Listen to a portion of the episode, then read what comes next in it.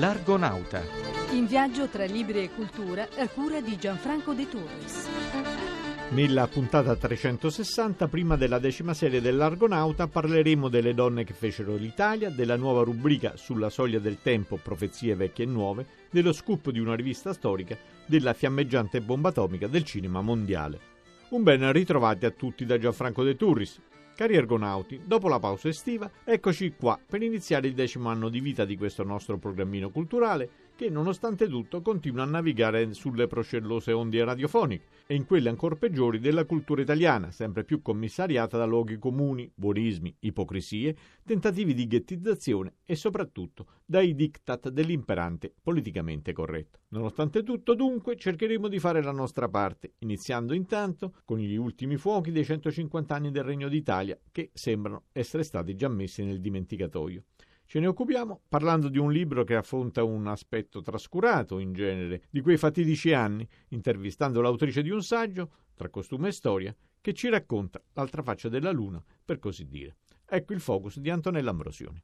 È l'altra metà del Risorgimento, quella che ci rivela la scrittrice e saggista Marina Cepeda Fuentes nel suo libro Sorelle d'Italia, per i tipi di Blu Edizioni. Un libro che per la prima volta restituisce il volto di centinaia di donne che non esitarono ad intraprendere una vita spericolata per contribuire al processo di unificazione nazionale. Dottoressa Fuentes, ce ne presenta qualcuna? La principessa Cristina di Belgioioso. Oltre quello che in genere viene sottolineato sono i suoi salotti letterari, di moltissimi complotti, moltissime decisioni del Risorgimento sono state effettuate proprio nei salotti letterari. Erano anche centri di spionaggio dove si passavano le notizie. Poi è stata una donna che ha fatto il Risorgimento attivamente. Lei, quando ci sono state le cinque giornate di Milano, si trovava a Napoli e è riuscita a radunare trecento napoletani, metterli in un battello e andare fino a Genova, sbarcare lì e andare a Milano. Donne di grandi ideali, ma donne anche di grandissimi amori, come la storia di Giuditta Bellerio Sidoli, che l'ha particolarmente commossa, mi pare. È stata l'unica donna che ha amato veramente Giuseppe Mazzini, il quale le ha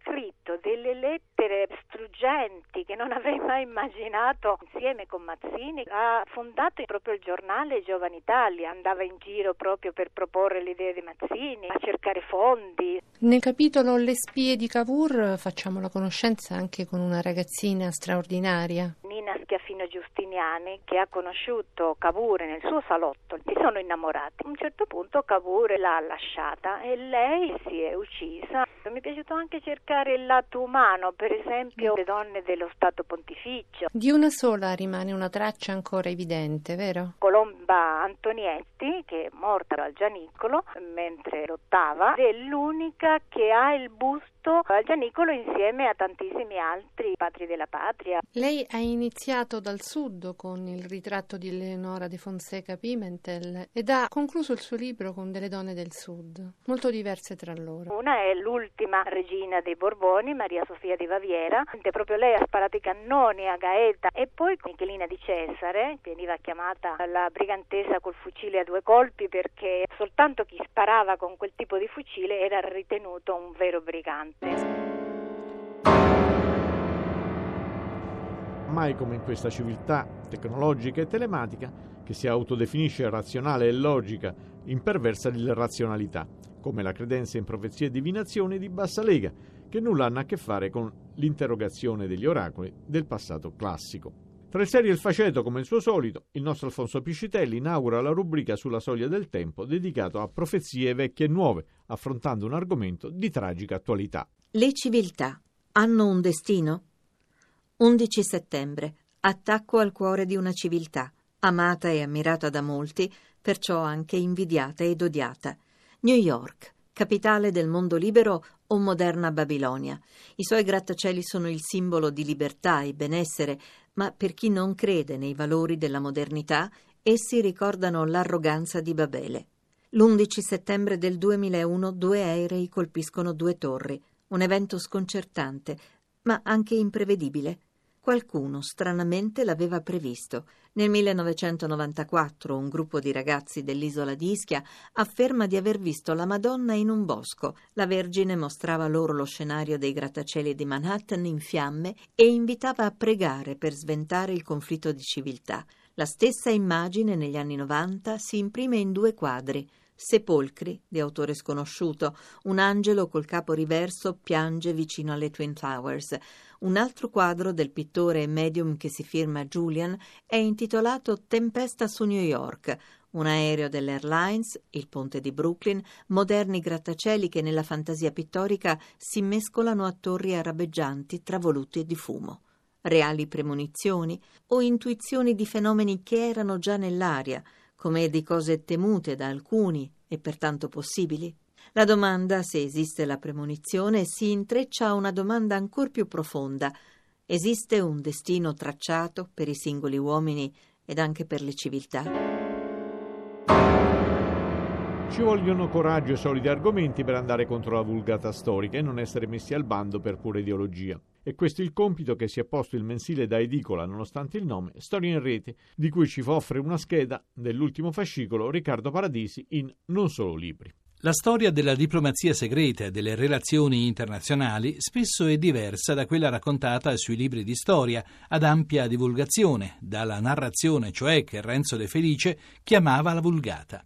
Un esempio? Lo trovate nell'ultimo numero di Storia in Rete, la rivista diretta da Fabio Andriola, che racconta come nell'estate del millenovecentoquarantatré Italia e Giappone decisero di premere su Berlino e Mosca per arrivare ad una pace sul fronte russo. E la tesi di Eugenio Di Rienzo ed Emilio Gin, secondo i quali tra i più decisi a favorire una pace tra Hitler e Stalin c'era proprio Mussolini. E questo perché il dittatore italiano, di concerto con il Giappone, si era convinto che la guerra ad est sarebbe diventata l'inghiottitoio delle risorse indispensabili per sconfiggere Londra, dai retroscena della Seconda Guerra Mondiale alla lunga coda polemica della Prima. Questa volta una guerra vinta dall'Italia, anche se uno dei protagonisti di quel conflitto, il generale Cadorna, in Italia sembra non essere più persona gradita. Ad Udine, infatti, racconta Storia Illustrata, non ci sarà più la piazza a lui dedicata.